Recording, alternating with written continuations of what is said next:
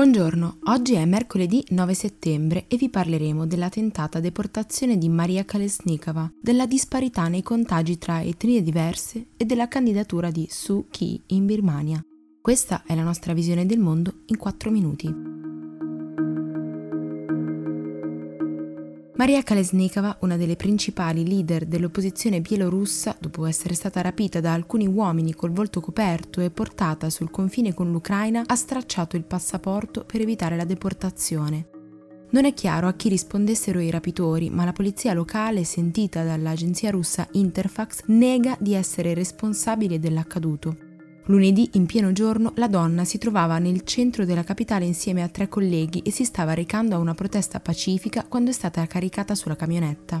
Dovrebbe essere arrivata lungo il confine ucraino nella mattinata di ieri intorno alle 5, ma i dettagli sulla vicenda sono ancora pochi e confusi. Attualmente si ritiene che sia detenuta da qualche parte, ma non è chiaro dove. Diversi leader internazionali, tra cui il ministro degli esteri tedesco Heiko Maas, hanno chiesto chiarezza su quanto accaduto e sull'attuale posizione della donna, mentre l'Unione Europea ha intimato al regime di liberare tutte le persone arrestate con motivazioni politiche nelle ultime settimane. Solo domenica sono stati più di 600 i fermati tra i manifestanti scesi in piazza per chiedere le dimissioni del presidente Alexander Lukashenko in carica da oltre 20 anni. Il leader martedì ha ammesso che forse è rimasto al potere un po' troppo a lungo, ma ha detto di non voler lasciare la situazione così com'è. Secondo Lukashenko le proteste sono fomentate dalle forze occidentali. Il personale medico dell'Organizzazione Mondiale della Sanità ha avviato una grande operazione di tracciamento delle infezioni all'interno del campo profughi di Moria, nell'isola greca di Lesbo, il più grande e sovraffollato d'Europa. Il centro, dove vivono 2500 migranti in condizioni precarie, è stato messo in quarantena fino al 15 settembre e circondato da un cordone della polizia per far rispettare il divieto di ingresso e di uscita.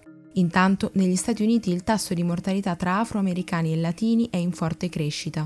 Secondo i dati del progetto Color of Coronavirus, nel mese di agosto è emersa ancora di più la differenza di impatto del virus tra i gruppi etnici.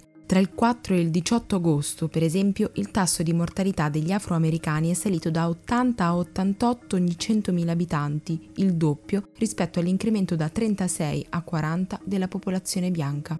In Veneto invece è iniziata la sperimentazione del vaccino anticoronavirus su sei volontari con un'età compresa tra 18 e 54 anni, che verranno costantemente monitorati.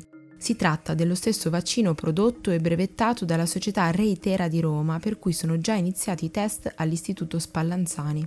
Infine, nei Paesi Bassi il numero di nuove infezioni è salito al livello più alto dalla fine di aprile.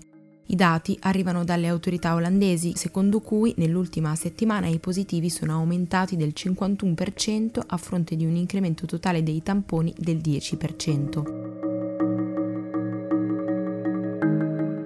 Aung San Suu Kyi, la consigliera di Stato della Birmania, ha annunciato la sua candidatura alle elezioni di novembre, la prima vera e propria chiamata alle urne democratica del paese dopo 50 anni di governi militari o pseudotali. Il partito, la Lega Nazionale per la Democrazia, è ancora estremamente popolare nel paese e si presume che possa vincere abbastanza facilmente, anche se con un margine minore rispetto al 2015. Tuttavia il governo di Suu Kyi, che nel 1991 ha vinto il premio Nobel per la pace, è stato duramente criticato per la repressione della minoranza musulmana dei Rohingya, per cui la Birmania è stata accusata di genocidio. Il 23 gennaio di quest'anno la Corte internazionale di giustizia dell'AIA ha stabilito che il paese dovrà prendere provvedimenti per proteggere queste persone.